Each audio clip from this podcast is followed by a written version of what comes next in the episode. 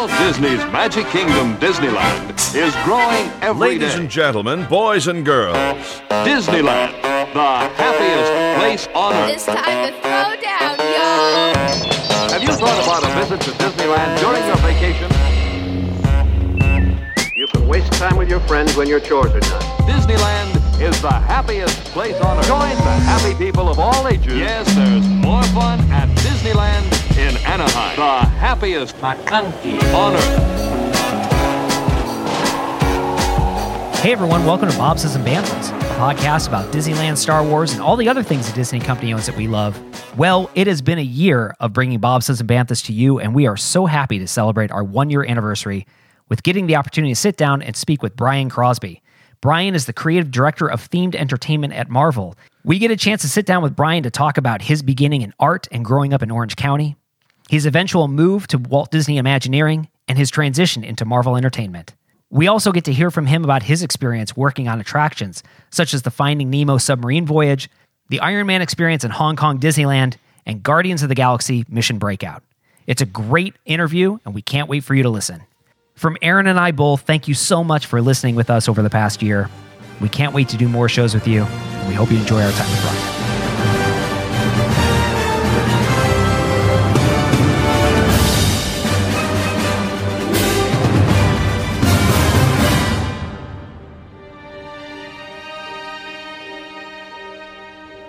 Well, friends, we are very, very thankful to be able to have with us on our one year anniversary celebration our special guest. He is creative director of themed entertainment at Marvel, Brian Crosby.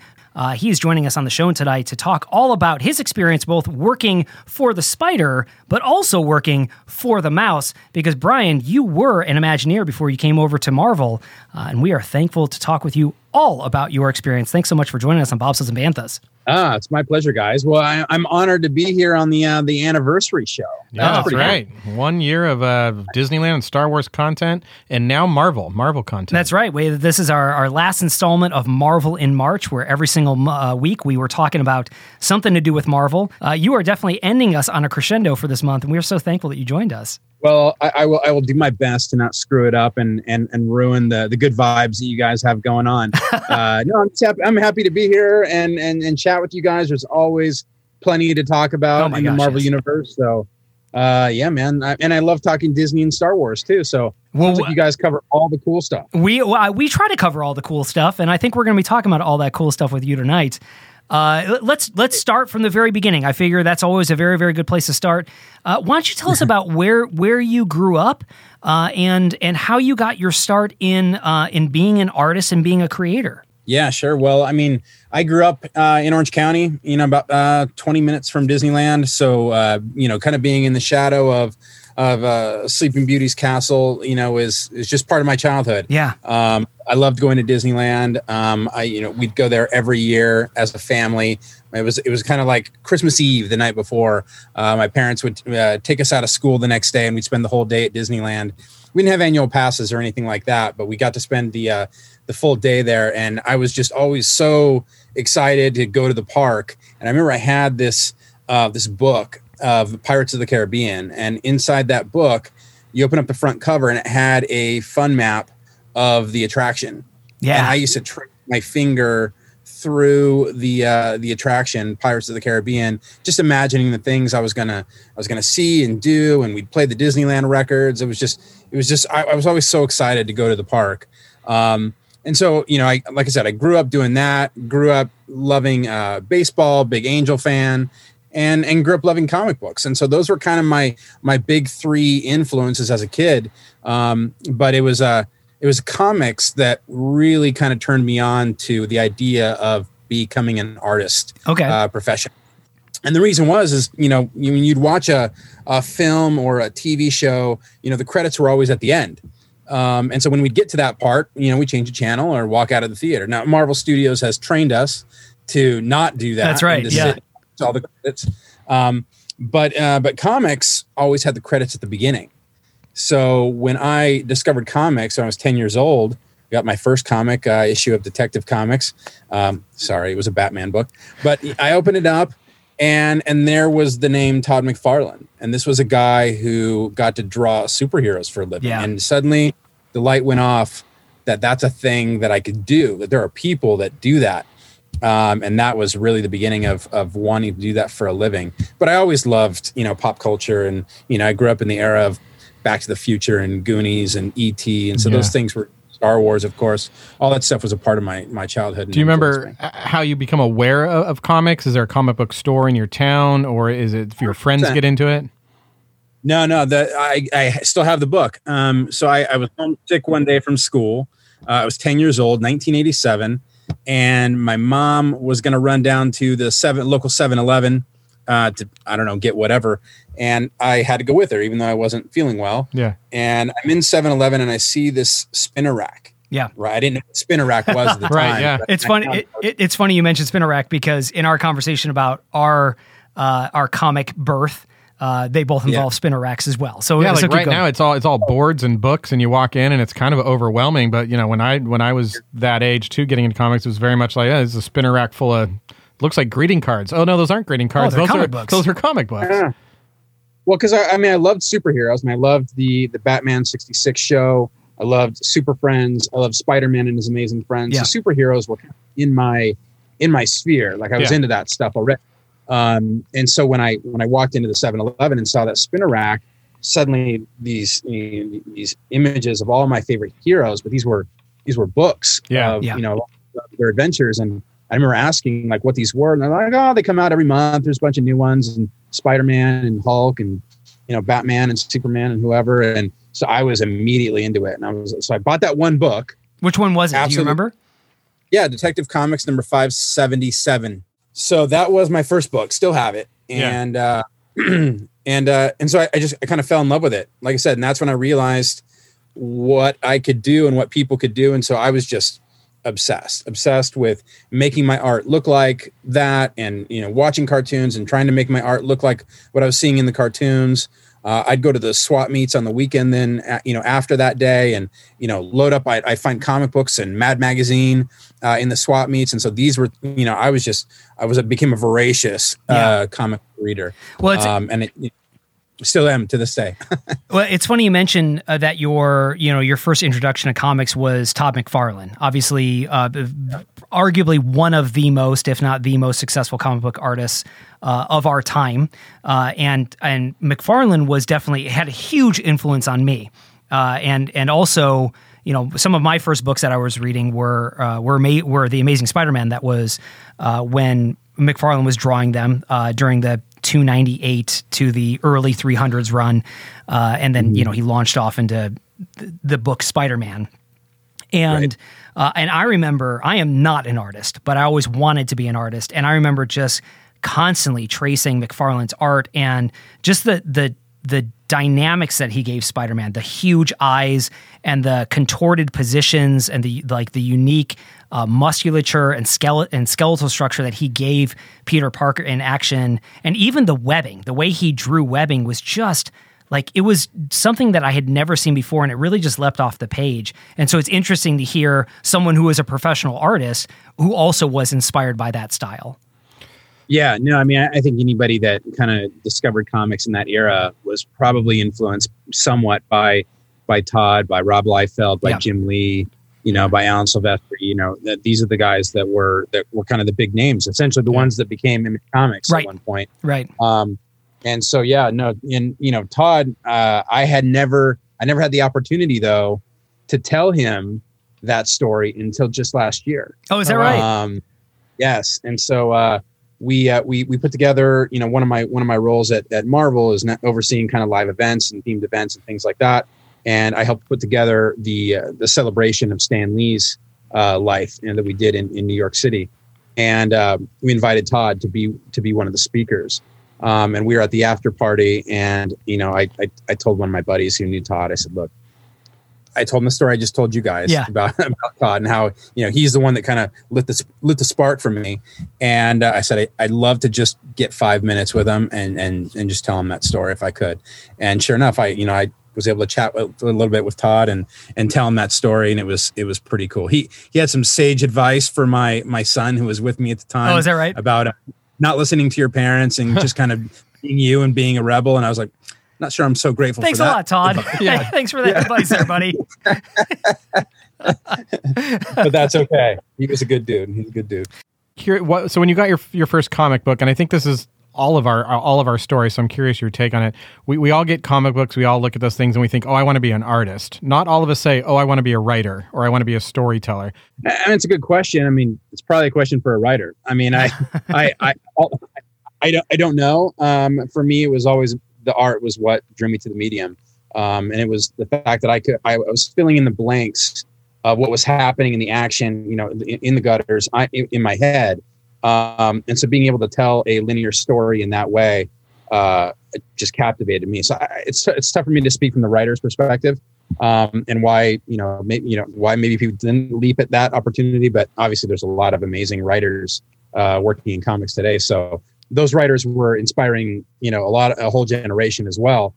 Uh, but for me, um, you know, I love to draw. You know, drawing was was kind. I can't remember a time when I wasn't drawing. Yeah. Um, but I had I had great encouragement from from my family and friends. You know, telling me that you know I was kind of good at it and, and that I you know I could do it and you know and my mom and my my dad were very supportive of, of you know trying to help me along and and get better and better and better and um and I remember once I got into uh you know once I got into junior high school and I discovered the X Men um, that set off a whole nother a whole nother uh, fervor for Sure. for comics and comic book artwork uh, you know, Will Sportasio on, on Uncanny X Men is what I was reading at the time. And a buddy of mine in junior high, you know, we'd go back, to, we'd go to the comic shop, ride our bikes over there, sometimes in the rain. You know, we'd have our our our comic books stuffed into our shirts so they wouldn't get wet. And we go back to his house and just read comics and draw draw comics. And Yeah. um, I remember, you know, my whole life, you know, my my mom and dad told me that I was pretty good, and teachers told me I was I was I could I was pretty good, and and I remember him telling me that all the characters I drew were too stubby, like all their legs were like little squatty legs. Yeah. and it like drove me crazy. This is like your 10 year old friend at the time. he's he's the art well, critic. We're like 12, 13, and he's like, nah, you know, he's like, your legs are too stubby. Yeah, when proportions are way off, man. I don't know. so but like my my my lone goal was like yeah mom i'm glad you like it but i really want chris to think my stuff is good." Right, yeah. Right. and uh and so then my goal was to have chris like it and and and then it was just you know it was one editor after another yeah. uh then that i was trying to prove that i could that i could hang Did Chris ever like it? uh, i don't i don't think so don't know. I He's a good friend then. He's always pushing you. I was yeah gonna say. he did put, yeah we kind of lost touch but uh oh man, that's that's the story. Hopefully somewhere, yeah. Hopefully somewhere he's he's found my artwork and and he's you know maybe he still thinks my characters are too stubby. I don't know. So, real, real quick question, just for me. Some of these questions are just selfish because we we just want to know the answers to them for ourselves. But w- I think initially you start drawing, just wanting to draw well, wanting to be able to draw the characters well. For you, did you? When did you move to trying to figure out the sequential storytelling part of it, where it's it's multiple drawings, or did it always just kind of stay in that? Just I want to be able to draw one panel really well versus I want to be able to tell a story with this, which means I got to draw differently or show different stuff. Yeah, that's a good question. I think I think that kind of hit me in high school when I started trying to you know craft my own stories. Usually it was stupid stuff me and my friends were doing, and you know trying to turn turn that into comic books, and because everybody everybody wanted me to draw them as a superhero or Yeah. something like that, and so uh, me and my buddies, I, I kind of drew us as superheroes and some of our crazy adventures and things that we wanted to do. So that, I think that was when I really started to try putting it together, and it Right. wasn't just a bunch of pickups or a bunch of characters, but like drawing environments and you know page layouts and thinking about that. Um, and then you know once I uh, uh, in 1999 I got my first job working professionally in comics, um, and with it with a very small press company uh, called David World Press, and they were a uh, they were an internet they were doing digital comics before there were digital comics Right. really. So it was like the early days of like the dot coms and things like that. Um, so it didn't last very long um, because they had to charge for them online, and people were still kind of mm, you know wishy I'm gonna washy. yeah, I'm gonna Yeah. pay for something that I can't hold, right? Yeah. I Yeah. remember. I remember Yeah. that transition. They'll be like, "Well, we'll make them move a little bit," and then we're like, oh, "Don't make them move. It's, it's weird right now." And now, who yeah, it was a, it was a weird time, but then, you know, Yeah. I was I was really told that this was the future of comics. and, Yeah. hey, I didn't. It was a it was a professional job, my Yeah. first pro job, and I drew a book called uh, Barbie Spawn, which is uh, kind of brings me back to Todd McFarlane. Yeah, I was gonna say. in a way. It was it was exactly what it sounds like. It was a hybrid of I mean, it sounds amazing. Barbie like Paul and Spawn like the guy from Hell. So Yeah. it was it was a combo platter of those two characters. Um, it was a it was a spoof, but the idea was that GI Joe fought in the war and he was like kind of an assassin or whatever. This this guy he gets killed in the war, goes to hell, makes a deal with the devil, but when he comes back, he comes back as Barbie. Um, and so- Great and so concept. he and so it was like this female um spawn Again, that Uh, that's the story you need to tell Todd McFarlane. i was not about to tell todd that story if he's listening i'm sorry todd it was not my story i just took a picture so let so let me get this straight. You you you you got a comic book from from a 7-Eleven. You loved the comic book, wanted to create the comic book uh, or a comic book, learned learned to draw, uh, and then got got an opportunity to do that professionally. Is there any formal training in in this process, or is this self taught uh, mostly? well, and, and the and another question to add on to that was, did you come from a creative family? Or were your parents artists, or was this just a talent that they saw in you that they helped cultivate?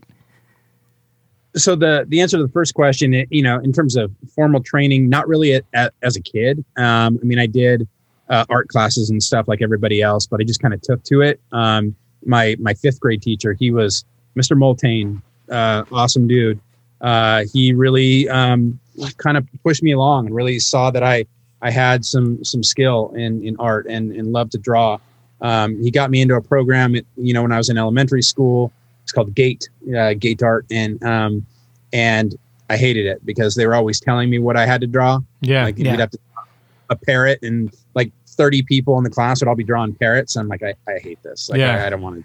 You know, so I, I just kind of stick stuck to the my own art classes. In fact, when I got to high school, um, you know, I, I really, you know, I had great relationship with my art teachers, and they let me form my own class uh, when I was a senior in high school, and it was just called Art Projects, and she let me make it up. She's like, as long as you're working on something, I'm good. right. So I'd I'd sit in there for you know an hour and a half every day and just work on comics and work on you know stuff that I wanted to draw. Um, so no no real formal training until I got into into college and Right. you know I studied illustration at uh, Cal State Fullerton uh, here in California and got my degree um, in in illustration. My mom certainly has kind of the creative gene. She used to do things like tole painting and you know that kind of stuff. Um, not not she she loves the the arts. Like she loves film and she loves art and painting and and all those things. She my dad not at all. Like that's not his thing. Um sports. It's all sports with my dad. Uh, I know he was a like. professional yeah. Well he was a, he was a professional baseball player in the in the 70s Wow. um, so the baseball was really kind of the other side of of me. So I had this creative side, and then baseball was big. Yeah. Uh, and, my, and so my dad played in the majors um, in the in the seventies. Uh, and my my brother Bobby played with the Oakland A's um, in the early two thousands. And then my brother Blake is um, he's a scout now um, with the Toronto Blue Jays. Uh, so Bobby's actually a manager of the Double A uh, Midland Rockhounds. So baseball is like a big, big baseball family. We're huge baseball fans. You're So- like the black so I- sheep of the family then. Yeah. I mean, you drawing baseball Yeah. cards for them? Have you done everybody in your family as a baseball card? No, but I should. You I, I should. have That's your that's your Christmas gift There it this is. year. Christmas 2021. Yeah. I actually did a. Uh, I, I drew a Mike Trout uh, baseball card for Topps. It was kind of a, a deal between Topps and Marvel, and I was able to bridge kind of my two passions. Oh my gosh, uh, that's Mar- great. So your dad's into But, uh, baseball, your brothers are into baseball, your mom is uh, art adjacent or art aware. Yeah. How, how how is Yeah. that foundational? Does that uh, encourage your career in the arts, or do you f- do you feel like a black sheep, or do you feel like this is a really accepted, encouraged thing? Uh, I, I think it's accepted. You know, I mean, I, I don't know. They've never told me I'm not welcome at, at that family reunion, but um, you know, it, it's my my brother, my brothers, and my and my and my dad don't. You know, they fully acknowledge like they don't fully understand like the creative world and kind of the entertainment world, um, but they they love that I'm happy and Yeah. doing the thing that I love to do. Um, my my brother Bobby has never seen a Marvel movie. So, Wow. Wait, what? Yeah, yeah Too yeah, busy we're like- playing baseball? Is that what? Is that the reason why? Yeah. Yeah, he's just it's just not his bag. He, yeah, he, does, he doesn't really. He's not into it. So That, it's that's funny because that's like saying that you've never seen a baseball game. Like that's go like nah. I mean, I, I'm aware that baseball exists, but I've just never really been interested in watching a baseball game. Yeah. Yeah. No, I had a conversation with him last week, and uh, one of the other coaches, you know, the, with the A's, you know, they called me because he had a bunch of questions about Marvel and WandaVision, and and my brother's like, I, I don't know. Which he's like, I'm you're asking the wrong person. You need to ask my brother that stuff. And so, uh, so I talked to one of the other coaches. But I was telling my wife just this this morning that like when I was I grew up playing baseball as well, and I you know I played baseball through high school. When I was on the baseball team, hanging out with the baseball guys, I was like the the creative artsy one. But then when I was with like the creative artsy people, I was kind of the jock. Right. You're right. Yeah. It's like I, I kind of never quite fit in in either world. Right. But you know, ironically, though, um, you know, at Marvel, I really have found a home in people that love baseball and love Marvel. I mean, Joe Quesada is a huge baseball fan. Um, uh, Steve Wacker, um, you know, these guys are, are great friends and great mentors to me, and uh, they're just amazing, amazingly talented people. Yeah, but before that, you worked for a, a small press digital thing in the '90s. What what happens from there Sorry, after I, that job? I jumped forward like 20 years on you. That's Yeah, why, that's all right. We're- that's we're why we brought you back. back. We 'cause bring We're, you lo- back. we're along for the journey, man. Take take us back to what happens after that studio, or, or take us from there. Uh, so after I, I, I got the comic gig, I did about three issues of that, and uh, then all the creators we suddenly realized we weren't getting paid anything, Right. um, and so the company kind of went went down. But um, and I wasn't sure what I was going to do, like with this comic thing. Like, was this going to work out? I wasn't sure. Um, and uh, so I went back to school, uh, started studying again, and even then I wasn't sure if, if art was going to work out. You know, I was I was really nervous. I had um, you know, I was, you know, recently married and had two kids pretty quick and we had twins. And, um, so I had this like growing family and I wasn't sure if I was going to be able to, to make it work. Right. And you're like, Um, maybe I'll have to fall back on my professional baseball Profe- career. professional baseball as a fallback. Maybe I'll just be a, a baseball star. That's Yes. cool. Uh, yeah, no, I didn't. I was never that good. I, I, I, I could hold my own. I was okay. I just, uh, I was a much better artist than I was a baseball player. Um, but uh, no, I thought about going into law enforcement for a while, and I was very close to Hmm. being a, a police officer at one point. Um, and uh, and then in 2005, I uh, m- a, a friend of mine, uh, Josh Stedman, who has done lots of work in the themed entertainment industry, he's done stuff at Disney. He's now at Storyland Studios. If you guys are familiar with them, we We're are very very, familiar familiar, with them. with them. Okay, so Josh Stedman, you know, one of my best friends in the world, and uh, he calls me up in 2005 and he's like, "Hey, Imagineering is doing this competition. It's called Imaginations. You gotta you gotta design like a ride, and we submit it, and we might get jobs." And I'm like, I'm literally going to school during the day, working as a security guard at night uh, to make ends meet, um, and uh, and so as as a security guard, I'm sitting. I was I was working at the uh, the Anaheim Hilton uh, hotel. So I'm on the rooftop doing, you know, drawing Yeah. uh, this competition, and we entered, and uh, and they they really liked our stuff. We came up with an idea based on uh, the Rocketeer, uh, which I know you guys are. Oh my gosh. We spent 45 Yeah. minutes talking about this right now. So we, you know, Josh and I love the Rocketeer. He even more so than me, you know. But we we both love the, the that movie, um, and so we just came up with a ride idea that was essentially a you know set in 1930s Hollywood. And we thought oh, it'd be great for California Adventure, and so we ha- had a whole storyline of what we could do. And I drew the storyboards, um, and I made them look like an old 1930s comic. yeah. So that was my my in Yeah. and uh, they they loved our presentation. They loved you know the the ride concept. They brought us in. They interviewed us, and uh, excuse me, that turned into uh, an internship at Walt Disney Imagineering in in the summer of 2005. Wow. And uh, and I, I I was working in the uh, the Information Resource Center there. So I was uh, doing a lot of you know cataloging artwork and things like that. Um, and really getting to know Imagineers and getting to know the way Imagineering operates. Um, you know, being able to sit down with guys like Bruce Gordon and talk to them about my career was immensely beneficial. Um, and I every every artist that came in, you know, because this is kind of the early days of digital art. You know, people, you know, most of the artists at Imagineering hadn't really transitioned over to digital art yet, and so still was pretty much mostly physical paintings and drawings Yeah. and so I was cataloging that stuff, and um, and so every time they'd come in, I'd try and chat them up, you know. And of course, I had my portfolio there at the ready too, and you know, show them my work. And uh, after the internship was over, um, I was offered a, a full time job Um, still not in art, but I was offered a full time job uh, in what was called visual imaging production. Um, and it was a great entry level position. I was uh, helping put together presentations and uh, and things like that. And again, getting to know everybody in the creative division and kind of how you know how how pitch meetings worked Yeah. and brainstorms operated and the way Imagineering thought. So it was great training for me. Um, so you have this experience of growing up in Orange County. Disneyland is in your backyard. You're used to doing Disneyland. You have this trajectory as an artist and as a comic book artist specifically.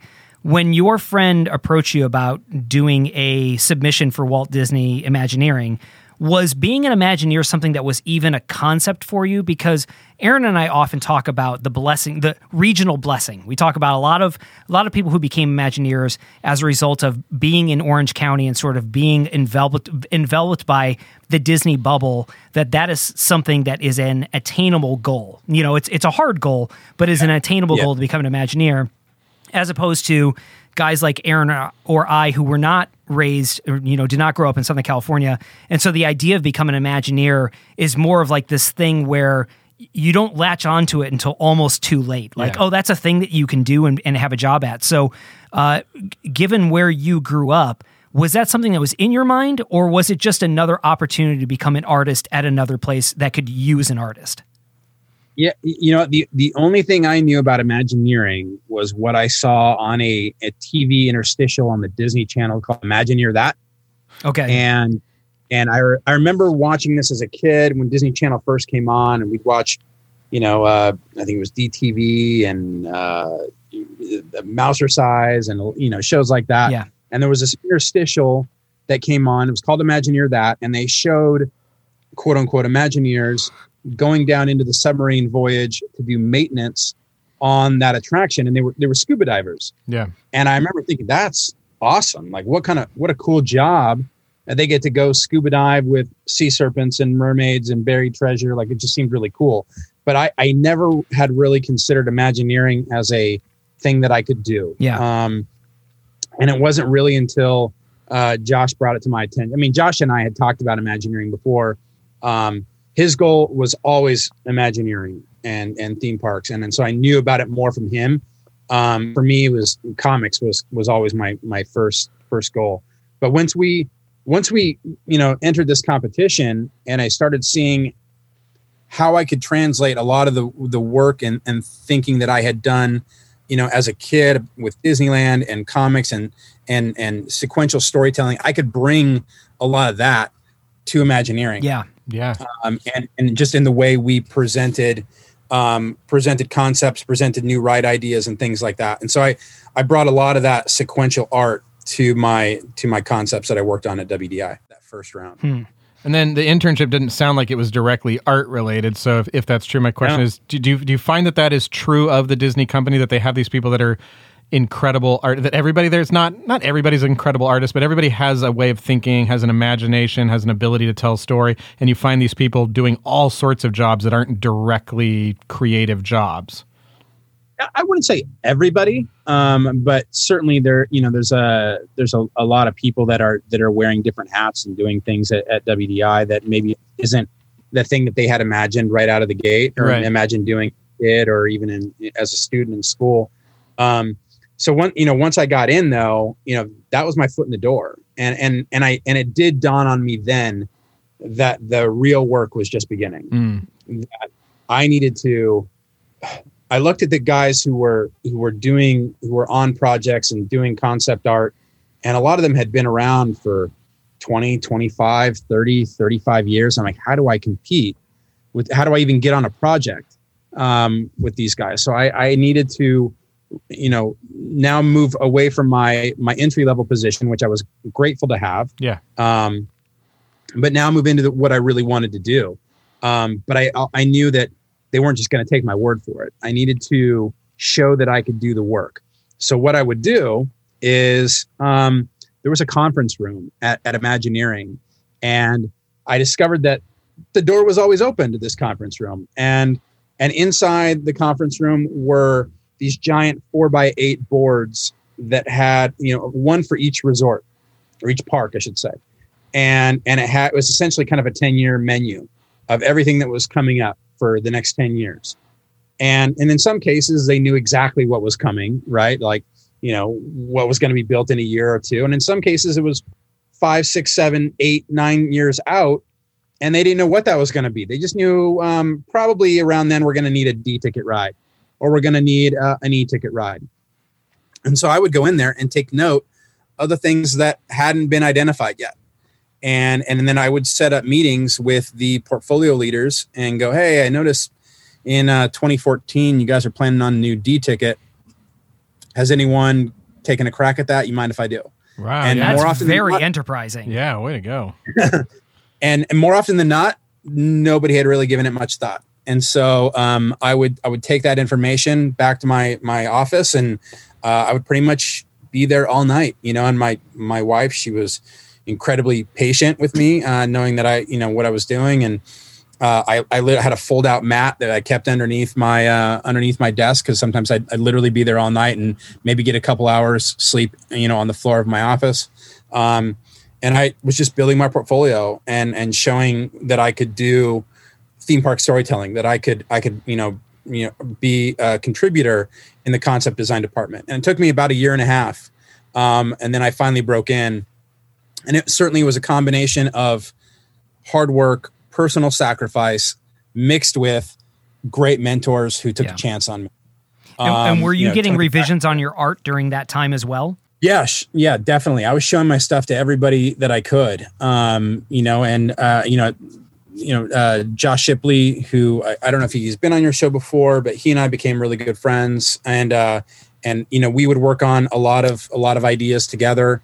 Um, you know, Jeff Leatherwood, who was another Imagineer, he and I, you know, we worked on on tons of stuff. And Tony Baxter was really kind of my first mentor that took a chance on me um, and uh, and he he gave me this this card, and it was a it was a Star Wars card, and uh, you opened it up, and it played Star Wars music, you know, like you could buy anywhere, but all it said was, "I believe in your talent, Tony," Oh my gosh. That's amazing. and Do you have that frame card- somewhere? I don't, but I still have it. You better. I- I, am telling I'm giving Yeah. you the assignment right now. You get that card framed. and that that was um that was ma- maybe just a little the nudge that I needed. Yeah. to know that somebody of Tony's caliber thought that I could do this. Yeah. Um, and uh, and I worked with him quite a bit, and then I worked with you know people like uh, Robert Coltrane, who's one of the most you know probably most prolific unsung heroes of Imagineering. Yeah. Um, and uh, he took a chance on me and gave me amazing opportunities.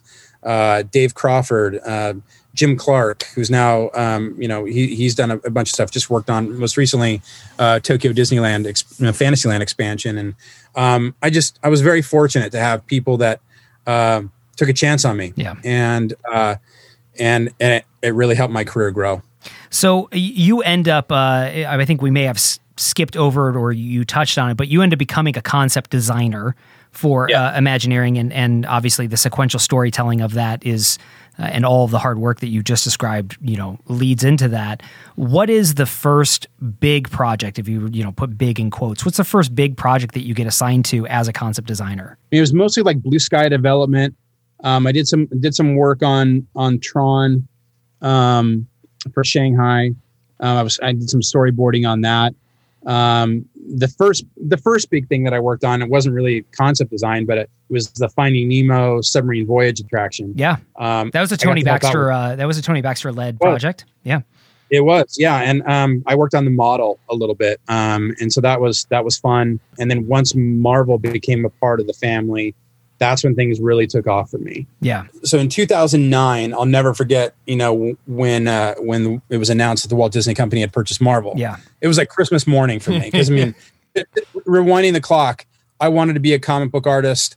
I'm now at Imagineering, trying to learn the craft of theme park storytelling. Right. uh, you know, learning on the job. You're holding out hope that the next year the MLB is bought by Disney, and you're like, then everything is everything's coming up Brian Crosby. right exactly exactly so but so 2009 i open my computer i go into work and i see the walt disney company and the marvel logo next to each other and i can't even express to you how excited i was that day i couldn't text enough people and and tell them how how pumped I was that Marvel was a part. I, I, couldn't believe it. I honestly could not believe it. I was so excited about you know the different the possibilities of what we could do um, in bringing Marvel into the Disney parks. And I remember what we one of the first things that happened was the author of the Marvel Encyclopedia was coming to Imagineering.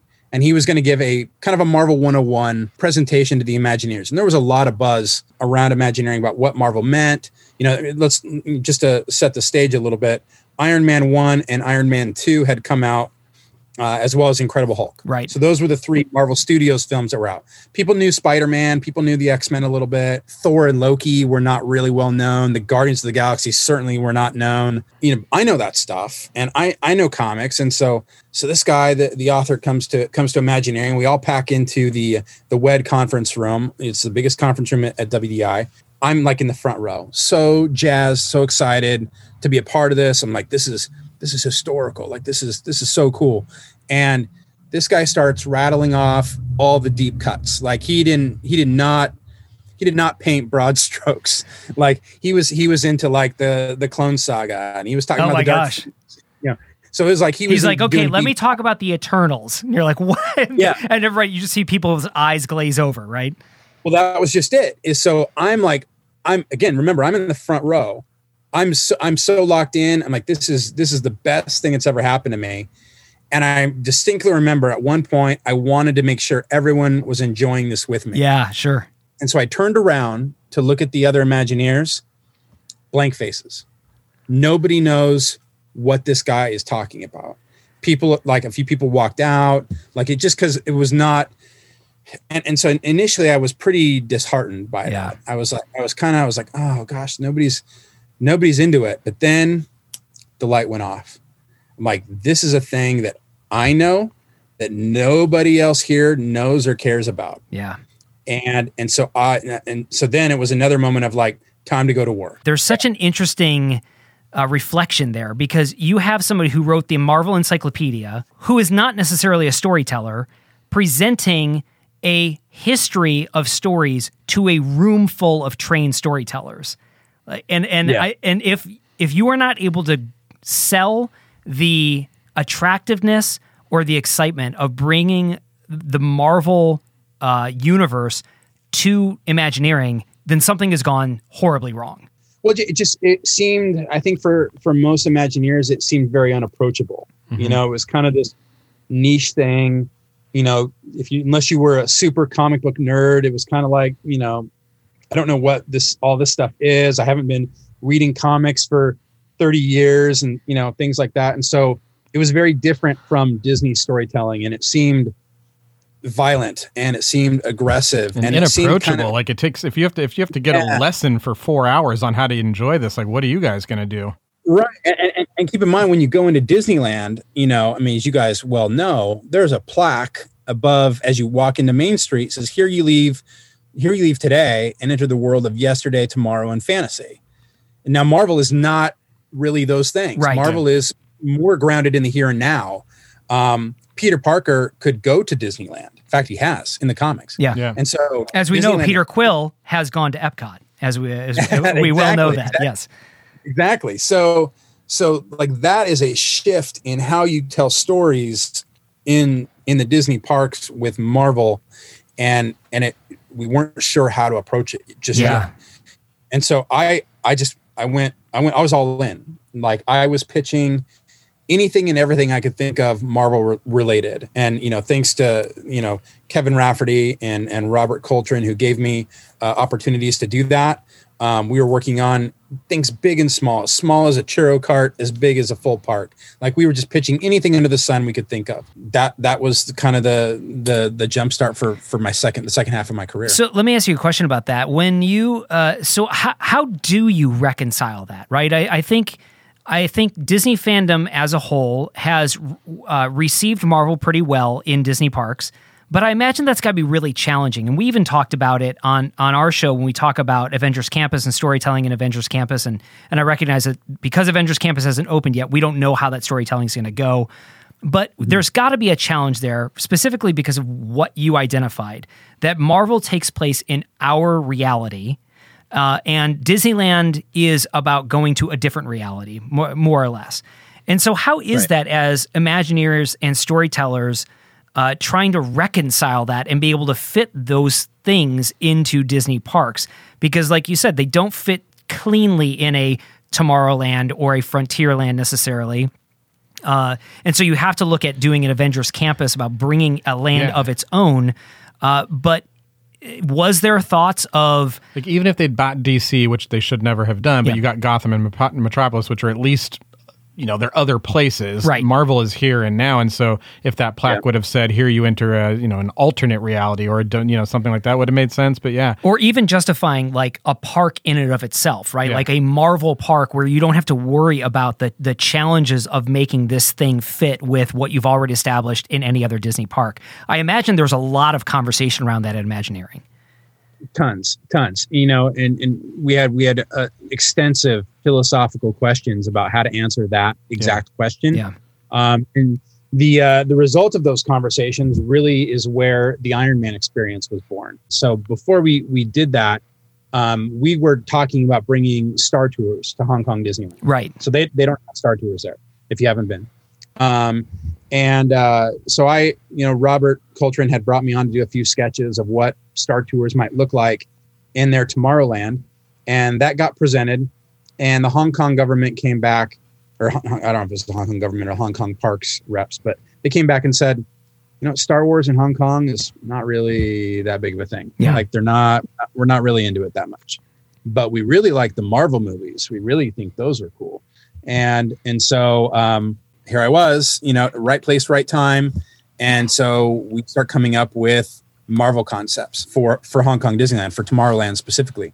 We had we had a few different ideas. We we quickly landed on the notion of the Stark Expo, um, based on those philosophical questions, because the Stark Expo kind of felt Disney esque. It felt like a, you know, it could feel kind of temporary, like it was set up inside of Disneyland. Yep. Absolutely. I, I had a I had a idea in the middle of the night, and I turned to my wife. This is like three o'clock in the morning, and I go, I go, I go. We we did all this work to figure out Star Tours in in Tomorrowland. There, like, there's nothing, there's no rule saying that a simulator ride has to be Star Wars. Like, why couldn't it be Marvel? Why couldn't it be a Marvel simulator? And she said, "Why are you bothering me at three o'clock in the morning?" no, she knows. That's when I get my my my ideas is at that time. And she goes, "Well, you got to go go write it down, write it down." And so my, my train ride into work that day was jotting down an idea of what a Marvel simulator ride might be. And so we were scheduled to pitch that day the Stark Expo concepts that we had come up with to Tom Staggs, who was the head of parks and resorts at the time. Yep. Love Tom, by the way. Awesome guy. And so before we're about to do that, I told Robert, I said, I kind of had this idea in the middle of the night and I showed him this board that I put together. It was kind of a pitch board of what a Marvel simulator might look like. He's like, he's like, this is pretty cool. He's like, let's hold on to it. Let's keep it as kind of a dark horse idea.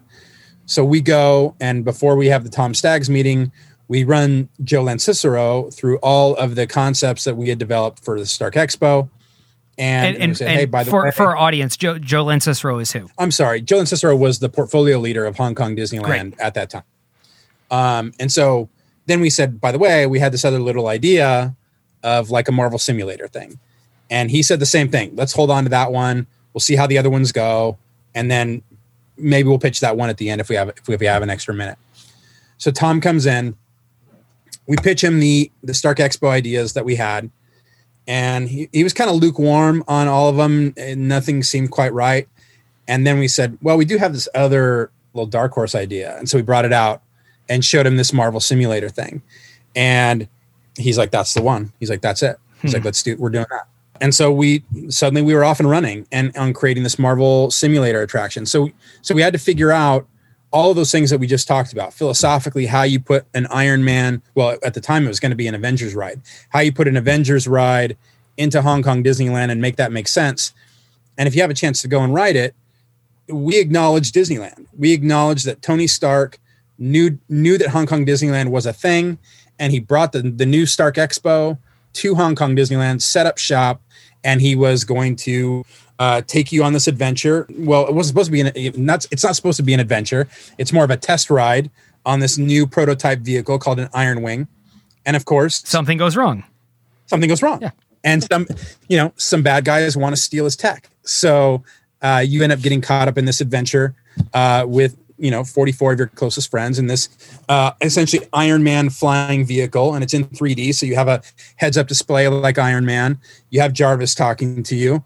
You see Iron Man flying in front of you. You're flying out over the bay into Hong Kong and you get attacked by the forces of Hydra who are trying to steal a giant arc reactor that is being that is now placed on the top of a new Stark Tower that's been built in Hong Kong, in downtown Hong Kong.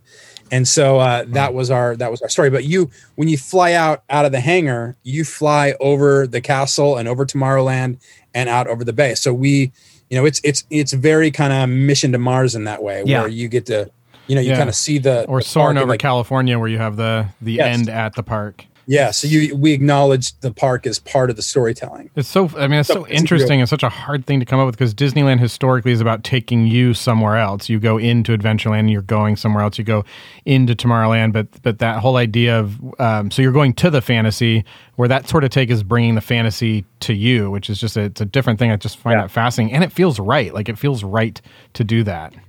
Yeah, well, and not only that, but it's different from Marvel because, like I said, you know earlier, you know, where you're not watching a movie or reading a comic, suddenly Tony Stark, Iron Man needs to address you and know that you're you're a part of this thing. So, what is the what is the guest's role in this in this adventure? What are you doing at the expo? Um, also, what things do you need to know before you get on that ride vehicle? So, you need to know what the ride vehicle is. You need to know what the Stark Expo is. You need to know who Hydra is. You need to know that Iron Man isn't a robot, but it's a guy in Right. a suit. And so, you know, there are all these little pieces of homework that we had to do to teach you along the way. Really, the real storytelling on that attraction takes place in the queue, Yeah, where we as it should. devise a way to tell that story. Because I mean, we've got you captive for an hour, hour and a yeah, half. yeah, exactly. Let me ask you this real quick before before we move on. It sounded like when when you heard Disney bought Marvel, uh, that was an important announcement to you, and then and then you then you sat in this uh, this this this Wikipedia this this Marvelpedia training, and there was this sense of of the importance of making sure everybody was on board. This sort of I don't know. I, I want to describe it almost as evangelical on your part of like, hey guys, I like this. What did that mean? Why was that so important to you? Why why did you look around that room? That's what I want to know. Why did you stop and look around to see if everybody was on board? In the same the same reason when you go to a, a big blockbuster movie and you want everybody to cheer and laugh at the moments that they should cheer and laugh. Yeah. because it's a communal experience. You you want people to you know when, when you know, i'm gonna go go let's go baseball for a second. When you're when you're at the home stadium and you're rooting for your team you you know when somebody's not rooting for your team you throw peanuts at that guy right? Like you, you know you want everybody to root for your team and so you know when we were in that room i mean these were my coworkers these are my colleagues these are my friends i wanted them to be as excited as i was so that we could be excited together and work on these amazing things Yeah. um, Yeah. and i knew and i also kind of maybe in the back of my mind thought if if they hate this this is going to be this is going to be tough to do Well, let's let's transition over to an attraction that uh, was, I would say, a little touch and go with with Disney fans, and that was Guardians Yeah. of the Galaxy. Um, I, I, you know, Looking at one right here, buddy. when that was when that was announced, there were uh, more than just Aaron and I that were going, "What are you going to do?" Hold Uh, on. and so I imagine uh, now I know that you you worked on Guardians, and what was the pressure that you were feeling at that time when you were uh, receiving sort of the fan? I mean, I th- I think I could qualify it as backlash, the fan backlash of going uh, away from. Uh, Tower of Terror and you know the reskin, uh, as people called it, into Guardians of the Galaxy. Uh, you know, a- as a not to bury the Yeah. lead here, we both are huge fans of the way that turned out. We are amazed at how enjoyable that ride experience but was is. dead set on not liking it. I Yeah. think that's that. There's a movie called uh, like Jiro Dreams of Sushi, or whatever, where he talks about like his dad was a sushi maker, so he can't just be as good as his dad. He has to be like way better to get that name. And when you when you take away the Tower of Terror, Ga- Guardians of the Galaxy can't be as good. It has to be way better. And I think we were all nervous about that. So, what was the pressure like for you on the creative team there? Well, so so at, when I'm when I'm working on Guardians of the Galaxy, you know, Mission Breakout, I'm no longer at Imagineering. I'm now at Marvel. So Right. I, I had taken on a new role, Right. um, and and so I had transitioned over into this role of creative director of Marvel themed entertainment, which was didn't exist um, previously. Um, so it was suddenly I've I've got this new growing department of people, and we are uh, responsible for working with Imagineering and helping shepherd in you know more Marvel content into into the Disney parks. So there's the pressure of that of, of being in a, in a new new role, the pressure of working with a new portfolio leader and Joe Rohde, Yeah. who I, I certainly knew of him, but I had never worked with him before. So there was that, and on top of that, the added pressure of you know kind of nobody wants us to do this in the public, you know, and and so you know when um so first things first i i'm working on the new role. I you know i'm excited about what i'm doing. Thanks to joe Quesada i have this new job. And you're sort of like a brand defender at this point, right? I mean, like you, you're you're making Yeah, sure I that mean- if you're going to integrate uh, Marvel characters, you're going to do it the right way. yeah i mean i i, I hate the term like brand police but because I, I don't i didn't want to be that. You know it was never my goal to be the brand police because i i said i always said from the beginning i'm your partner i want to be in the room with you on day one i want to be breaking story i want to be sketching ideas i want to be throwing you don't need to throw a polished presentation together for me like i want to be doing like in the in the weeds with you Yeah. and Joe was great about welcoming that. So I learned a lot from Joe. Um, in fact, he became one of my one of my great mentors, just in terms of leadership skills and managing a team, and just having no ego about him whatsoever. Like he he's confident in what he knows, which he knows a lot, but he's also more than happy to listen to ideas and you know hear hear the hear the ideas that the team has and then make a decision as the leader and and own that decision and say okay everybody gets a chance to speak. And he told us he's like look you will be invited to every meeting we do. If you if you choose not to come for whatever reason that's on you but you may be forfeiting your opportunity to participate and contribute and and have a say in what he's like because we got to move. We got we got to do stuff.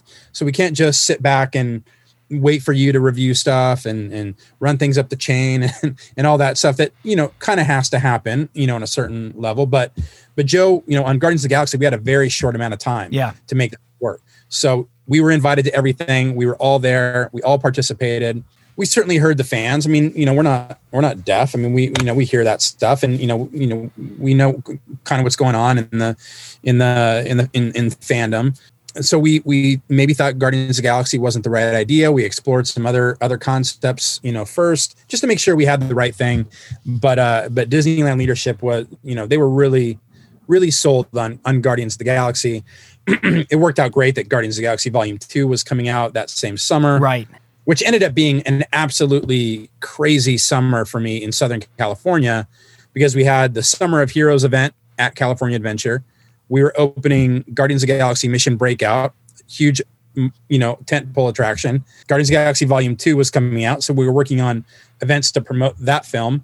And then we also had Marvel Universe Live with Feld Entertainment, which was a big arena show, also hitting the Honda Center and Southern California right at that same time. A And so perfect storm, basically, was- of Marvel uh, Marvel Entertainment.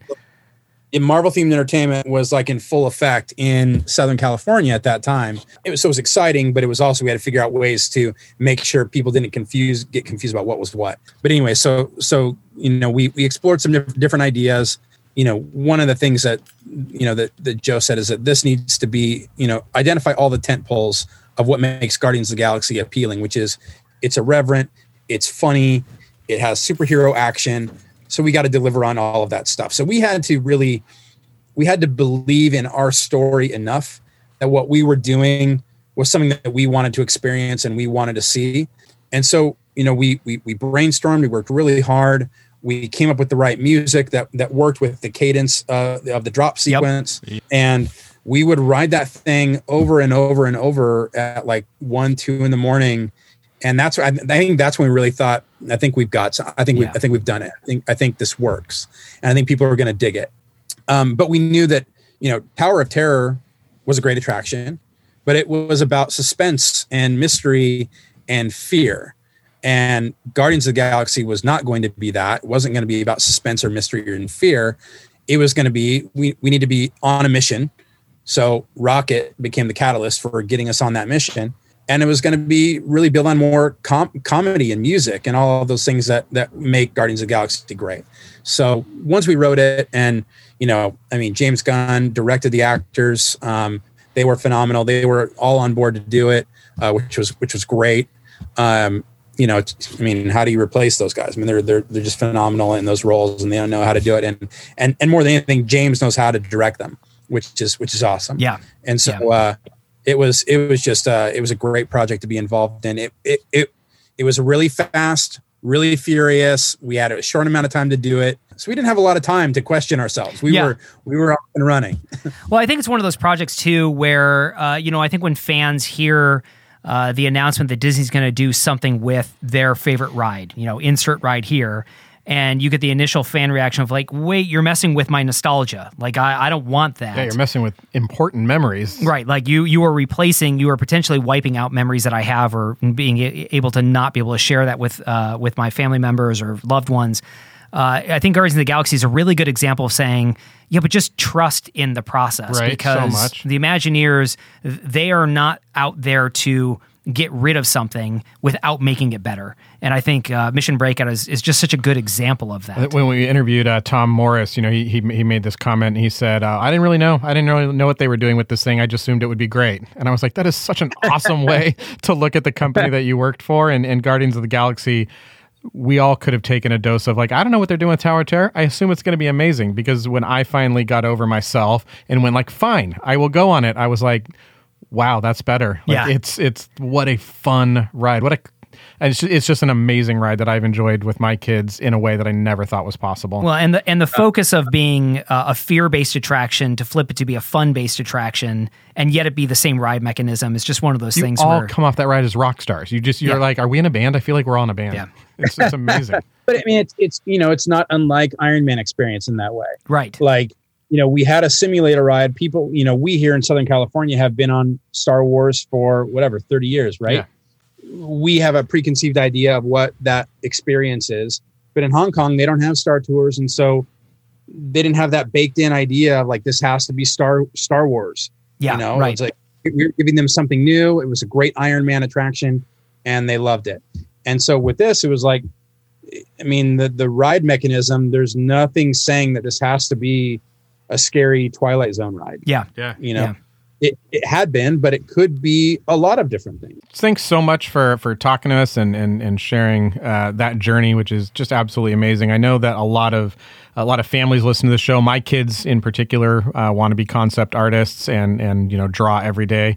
What uh, I mean, it sounds like there- there's no way you could have planned that journey. You would have had to know that Disney was going to buy Marvel. So it's just like this amazing thing uh, that happened because of your pursuit of art. What type of advice would you give a kid now? What type of things should they be looking at? Um, where do you see things going to our, our younger listeners, our 10 year olds? Uh, back when you started your journey, uh, my daughter was 10, just turned 11, desperately wants to be a concept artist. What would you tell them about your journey and what they should look for? i would tell them that you know a a you can do it. It's possible. People do this kind of stuff. Um and and i would say you got to do what you love you know? Um there, there's certainly a, a lot of things that have to go right in terms of right time right you know right place right time. But if you are working hard and sacrificing and keep plugging away you will start to put yourself in in situations where you can break in where you can you know you're going to build your network you know you may have to do some work for free like a barbie spawn type thing. Um, you know so you know doing barbie spawn you know w- we laugh but like that made me a professional. And and i got to meet uh, a handful of people that were in the industry. That one job leads to the next you know and you never know what that you know who you're going to meet in in doing something doing something fun doing something that you love. Yeah. so what i usually tell people is make the make the company that you want to work for kind of a secondary goal. Mm. because a lot of you know a lot of people reach out to me and say hey how do i how do i break in at marvel? How do i break in at disney? I'm like well what do you want to do at marvel? Like like there's lots of jobs you know there's lots of jobs at disney you know? Do you do you want to write? Do you want to draw? Do you want to be an engineer? Do you want to do visual effects? Like what is it that you want to do? What are you passionate about? And so i say do whatever it is that you're passionate about and get really good at that thing um, i would say you know there's a phrase you know jack of all trades master of none I think it's good to be jack of all trades, master of one. You need that thing that you're really good at that gets you in the door, right? Because a, a producer is going to put together a an Excel spreadsheet that has a list of all the people that are on the project and what their deliverable is and what they're doing. You want to find a place on that Excel spreadsheet. And if that's being an artist, you want to be the concept designer on there. And and the way you get on there is by being one of the best in your field, by being Yeah. really good at that thing. Now, once you're on the project, now you can show that you're a jack of all trades, that you can that you're good with ideas, that you can write a little bit. I mean, I- I've you know I just did a did an event celebrating uh, the 30th anniversary of Deadpool, and you know, and I, I I put that together.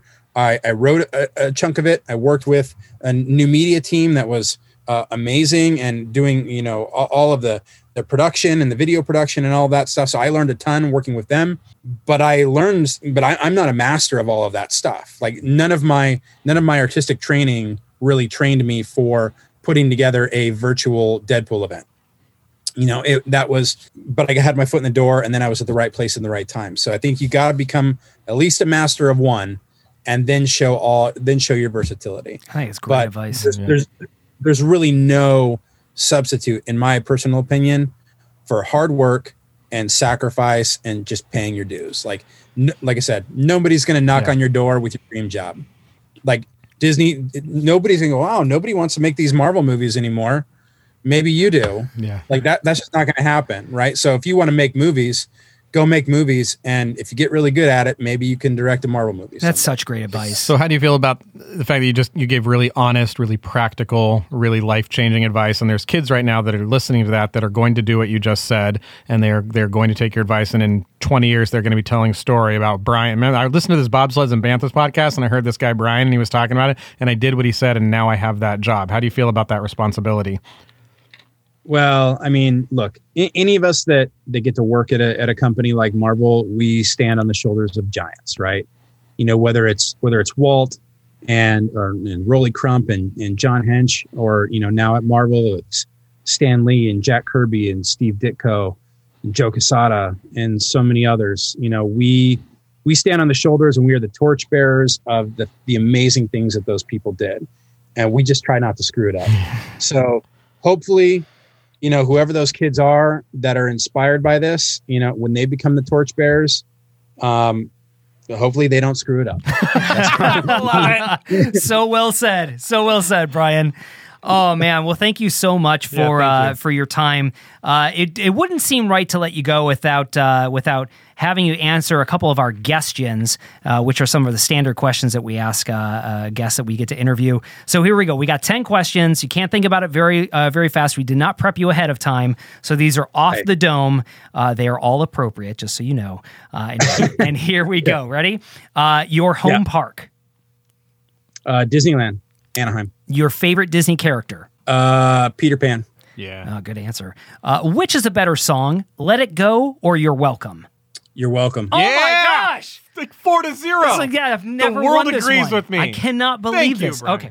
Uh, The you- Rock You continue crushed to it. be wrong. You are wrong, Brian, as much as I like you. Uh, and everybody that agrees with you is wrong.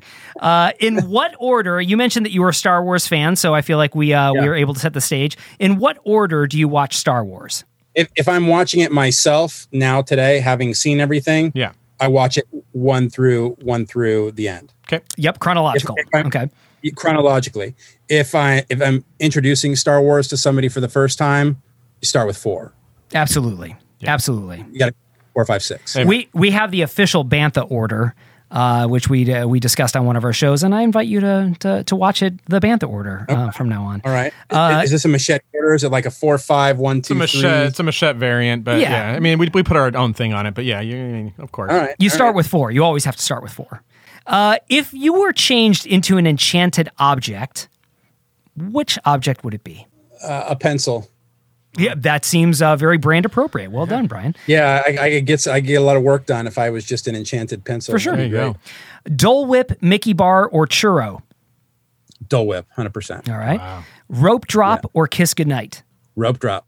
Ah, you're our first rope drop, I think. Yeah. Uh, yeah, I mean, I, I- I probably spent more kiss goodnights, you know, uh, you know, but I, I, I like the rope drop to me represents I've got the whole day. Yeah. ahead of. Yeah, Right. that's true. You got Kiss the whole goodnight day means ahead. of I'm walking out. That's I a mean, that's a, all over. that's a good way of looking at it. That's a good way of looking at it. Uh, what is your favorite Disney smell or sound, or you can give us both? My favorite Disney smell is the inside of the Pirates of the Caribbean attraction. Great answer. Such a good answer. Uh, my favorite sound is the uh, let's go with the whistle of the train. Ah, as that's a good goes- one. Yes, yes. Um, Ewoks, heroes to the rebellion, or blatant stuffed animal attempt. Heroes to the Rebellion. Yeah, baby. there you go. There you go. Return of the Jedi is my favorite Star Wars movie. Right Uh, on. right on. Very good. I, I- It was it was it was the first one that I saw. No so way. I yeah. So Wow. the other ones predated me. So you know Yeah. when I was six years old, Return of the Jedi came out, and uh, all the kids at school were talking about it. So I went. I tried to know what I was talking about too. So I went and saw Return of the Jedi. and were you aware to of what was going on? like- I just I didn't need to. Like I I, I knew that who the good guy was. Yeah, like sure. this guy, you know, Luke Skywalker and Darth Vader were in the zeitgeist. Like I knew Yep. Darth Vader was the bad guy, and and Luke looked awesome in his black togs and the green lightsaber. And by the way, to this day, I thought that Jedi Knights wore black. Absolutely, Yeah. right? Because he was in traditional Jedi Knight garb. yeah. Yes. And so when episode one came out, it kind of baffled me because, like, I never thought of Obi Wan's attire as Jedi attire. Yeah. I thought that's just what you, because that's a terrible disguise if you're trying to hide out on Tatooine. Exactly, And you're dressed yes. like a Jedi. So I always thought that was like, because Uncle Owen kind of wore the same thing. So I thought that was just like Tatooine gear. Right. Yeah. When you're a Jedi Knight, you wore all black. Yeah. And so when episode one came out and everybody's in the temple dressed like Tatooine hermits, Yeah. You're like, these guys I- just all come from Tatooine. What's the deal? They had a convention down there? Or it was like a meet and greet. And then they Coruscant, came up uh. Coruscant fashion inspired by uh, off-world. It was like wear your Tatooine costume today. Like they have like a wear your baseball Yeah. jersey. They had like it's Tatooine day at, at the at the Right, like- temple. Like, that evolution of Luke from from four to six, you know, when he when he embraces the Jedi, like he looked he looked awesome. I Yeah. agree. I you you will not get any argument from this that hair up. He looks great. That's right. Uh, okay, last que- uh, last question, Brian. Uh, w- name one attraction uh, that you will not go on. Uh, teacups. Okay. You're in good company. Yeah. You're in I, great I can't company. do spinning. I can't do it either. I can't. I'm Like, I'll, I'll, I tell my wife and kids, I'll see you from the edge. You'll be great. I can't wait to watch you. Uh, okay, Brian, uh, before we let you go, we are also going to play a quick game of Mascoff. Mask Off is, of course, a game where we take two random characters and pit them in one random ridiculous challenge. We feel it's only appropriate to do a Marvel themed Mascoff uh, for this uh, this season or this this episode. He already did one on the Instagram live stream. Crushed it. And you killed it. Yeah. You killed it on our Instagram Live. Hundred percent agreement rate, I believe, was his success. I that. believe you. We pitted uh, Scrooge McDuck against Howard the Duck. Yeah. In a pumpkin chunking contest. Yeah, we did. And you, uh, you, you answered that masterfully. Uh, but we'll see if you can answer these as masterfully. Here we go. We're going to spin uh, two of these wheels. Uh, okay, so here is the match off. Oh, this is going to be good. Uh, we have Ghost Rider versus Galactus in a lightsaber juggling contest. Ghost Rider versus Galactus. Who do you think is going to win a lightsaber juggling contest? Um, I think I got to go with um with Ghost Rider. Um, Galactus juggling lightsabers. You know, the size of a lightsaber when you were the size of Galactus. That's a terrifying thought, isn't it? Yeah, I, I I I don't think that would go well. Um, For the I mean, he could- universe. he'd be able to fit thousands and thousands of lightsabers in his hands. Yeah. His giant hands trying to grab a little tiny lightsaber. Oh, my thought was uh, several Galactus-sized lightsabers, which is a terrifying thought. Oh, yeah. Oh, if we're gonna if they're Galactus-sized lightsabers, yeah, he still doesn't strike me as a very agile, Yeah. agile guy. I, I think Ghost Rider. I'm gonna give that one to Ghost Rider. Yeah, I feel like he's a lot more nimble. He's used to doing whip, uh, uh, chain whipping action. I feel like he's, He's not super intimidating. Well, intimidating. yeah, and he's got chains that are like on fire, so he's used to dealing with uh, weapons that you know just by touching them alone yes. uh, would would cause some harm. So yeah, Ghost Rider. I've always thought that Galactus' peripheral vision not so good. Kind of something you need for juggling. And I just, I think Yeah, his it's a good peripheral point. vision is not there. So That is a yeah. great point. Yeah. Yeah, good answer. All right, let's spin the wheel again. We'll get another one. Go. All right, uh, Brian, our next uh, mask off, another good one. Uh, we have uh, Black Panther the King of Wakanda, versus Rocket and Groot, uh, a, a double team in a game of Jenga. Who wins? Oh, wow. In a, a Black Panther versus Rocket and Groot in a Jenga contest. Wow. I mean, it seems obvious, but I want to see where, where he's going with this. I'm very curious. I have my own uh, my own decision here, but yeah, I'm, Wow. I'm curious. So, you can ask I'm gonna qualifying questions if you want. yeah, I'm well. I mean, I'm going to say Black Panther, and here's why. Oh yeah, okay. I think um, if Groot is playing Jenga, presumably the Jenga blocks are made of wood, Yeah. and this would be a, a little bit too too much of an emotional Right. moment for him. Uh, he would he would he would be remembering all that came before his you know his other you know the, the other uh, flora colossus that were that would be existing on planet X. Sure. and uh, I think it'd just be too much for him. I- I, don't know that he could get in. He just couldn't get in the think headspace. He he would become one with the Jenga game, Right. which just wouldn't work out well. Yeah. And so, uh, Black Panther, he's agile. He he's going to be able to find the right you know the right block to pull. So I think Yeah. it's a, that's a Black- compelling argument. Black you have a- Panther you have a counterpoint? Yeah, no, I think Black Panther never loses. I don't think Groot ever gets started. He's See- just he's just holding that one that the first one being like, what does this mean? Now here's here's where I think uh, you could consider it this way. Groot, of course, I mean he could contribute to an ever expanding Jenga tower. Interesting. There's the chance that he just he never lets that thing he is drop. the Jenga.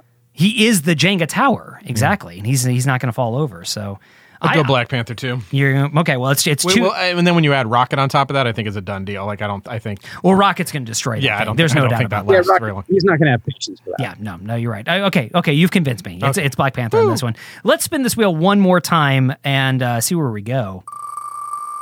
Okay, Brian, our last mask off challenge is this it's Mr. Fantastic versus the Green Goblin, and they're both shipwrecked. Who survives longer? Desert Island situation. Desert Island situation, Mr. Fantastic versus Green Goblin, Norman Osborn. Who survives longer? Uh, does the Green Goblin have his glider? It's a good contextual question. I'm going to say he does have his glider, Really? but I'm going to say it's depowered. I think it's smashed up. You think that's how he got shipwrecked? I think the only thing he has is what was on the boat, and the boat wasn't on the Green Goblin. But he has bits and pieces of the boat. Maybe he used it as a flotation device to get to the island. There you go. Not powered up, but it's available. Okay. Yeah.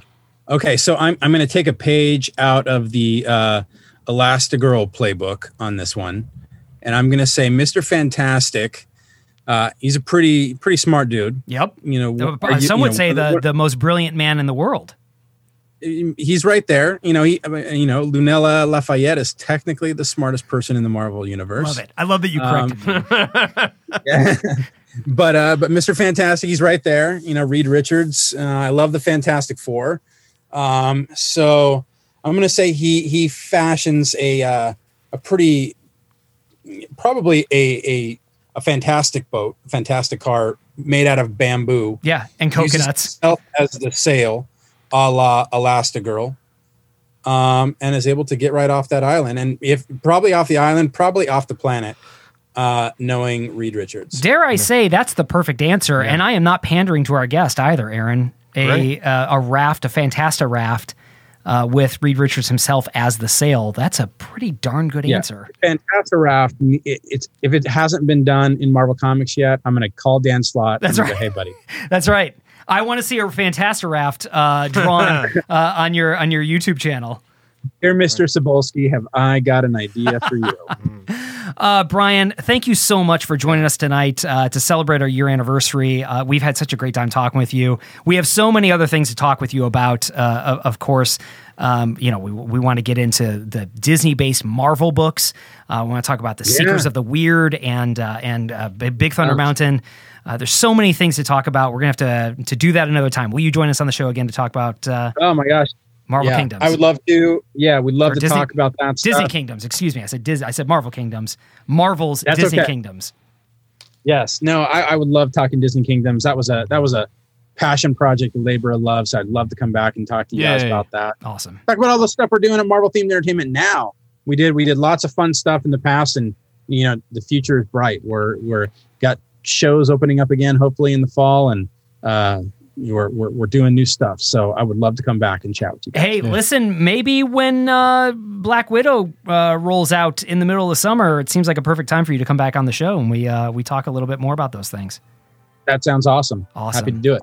Thanks so much, Brian. Thanks so much for your Such a time. joy talking to you, man. Uh, it's, Thank it's been, you. Been Happy great. anniversary. Oh, you. thanks so much. Uh, we'll talk to you soon. Okay. All right. All right. Thanks so much.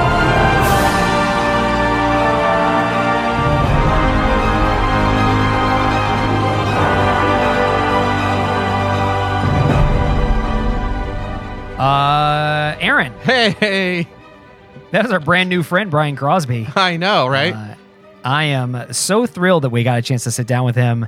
Uh, so happy to talk with someone that is uh, as steeped in Marvel as he is with Disney, has had experience on both of those things, and is like someone that I honestly feel like we could just go hang out with. Yeah, I would. I mean, I, I would like to. I, I, it's so it's so fun to me when we get to interview these people because uh, a lot of the time, especially with Brian, you get this feeling like, well, I mean, if somebody was going to be in charge of that, this guy should be in charge. Yeah, of I want Like, it to be him. Yeah, why, why, you, why you do want him? it to be Yeah. him. Like it was, you know, off the off the podcast, we had lots of lots of more conversation interaction. And it's like this guy. First, it's fun to listen to him correct you about Marvel Yeah. stuff or one That's up you. right, that's right. I find that uh, you know personally fun for me. But also like this is the guys from the time that he was sort of born. uh, This is the guy that was made to do this, and so it's so fun to see Right. him doing it.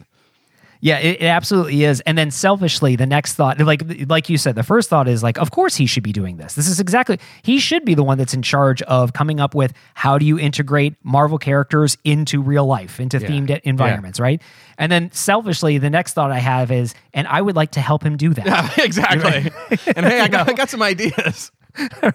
I've noticed there's no uh, Marvel themed water slide in Disneyland Anaheim. That's right. What do we think? Uh, we could make that. There's a Hydro Man villain. We could easily make a Hydro Man slide, right? Right. Uh, yeah, it's just so much fun talking with him, and and uh, you know, uh, Brian was so gracious with the time that he gave us, and there's so many things that we wanted to talk with him about that he was willing to talk with us about. Uh, but but Brian, like us, is a dad, and he's got little kids to take care of, and so he's like, I, I got to run, I got to I got to drop my kids off at baseball. Uh, can we do this again sometime? So I can't wait to have him come back and talk about his work on Disney Kingdoms.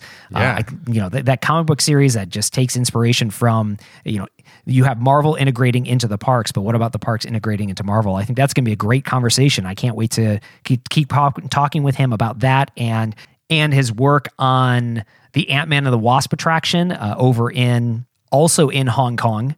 Uh, that sits very very close to the experience, the Iron Man experience that he worked on in Hong Kong, uh, and just you know where he has visions of Marvel going in the future.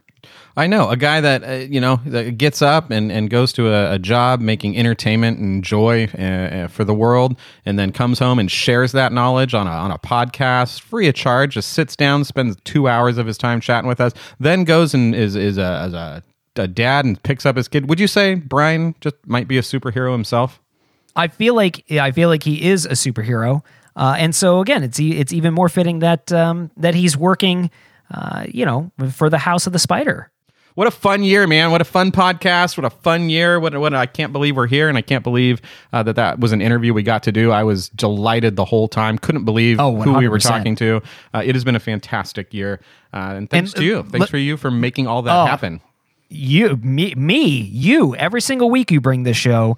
Every single week it is an absolute joy and treat for me to listen to it as a fan to hear how you put things together. Uh, you know, this this is has been the, the beginning of a beautiful partnership. Yay, yeah, uh, agreed. And and I, I love the way that we have grown together as uh, as creative partners and as friends over the past year. And I just think it's a biologically, wonderful how story our, in of itself. how our hands are starting to fuse together, and we're and so Right. we've grown together in every way possible. Right, exactly. And now, and now, uh, when people ask the question, uh, "Are those guys always together?" We can say it's impossible for them to not. We can't. We can't not be. We can't. We can't. We'd like to. We just can't. Uh, well, thanks everybody for listening. This has been Bob's and Banthas. We release every week on Apple Podcasts, Spotify, Google Podcasts, Amazon, or wherever you listen to podcasts. We'd like to thank everybody who has been so supportive and gracious, kind, and loving uh, over the past year with us doing this show. We love making this show. We sure hope you love we sure hope you love listening to it. Uh, if you would, we would love it if you left us a five star review over on Apple Podcasts. Uh, you can do that right in the app right now if you want to. It really helps us uh, know what you like about the show, and it also helps other people find out. So if you would be so kind as to pop on over to Apple Podcasts and leave us a review. We would greatly appreciate it. You can visit us at bobsesandbanthas.com. You can email us, podcast at bobsesandbanthas.com, if you have a idea for a show that you'd like us to cover, or if you want to do a collaboration with us, podcast at bobsesandbanthas.com. You can wear us at TeePublic, we're Bobses and Banthas. You can support us on Patreon, we're patreon.com forward slash Bobses and Banthas. And most of all, we would love it if you joined us over on Instagram. We're at Bobses Banthas. Until next week, he's been Aaron. Uh, number number two, Pencil Man. Number no, number two is a terrible name for a superhero. No, Pencil never Man, call him number two. Pencil Man to the rescue. Ticonderoga Man. Yes, perfect. And I've been Scott, the man who never sleeps. Not me, Brian Crosby. Oh, yeah. And we've been Bobsons and Banthas. Thanks so much for listening. We'll see you next week. See you next week. Walt Disney's Magic Kingdom Disneyland is growing every day. This Saturday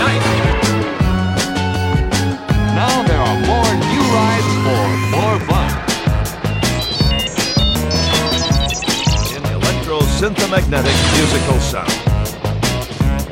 Through the magic of light and sound, Yes, there's more fun at Disneyland in Anaheim. Open every day, 10 a.m. to 10 p.m.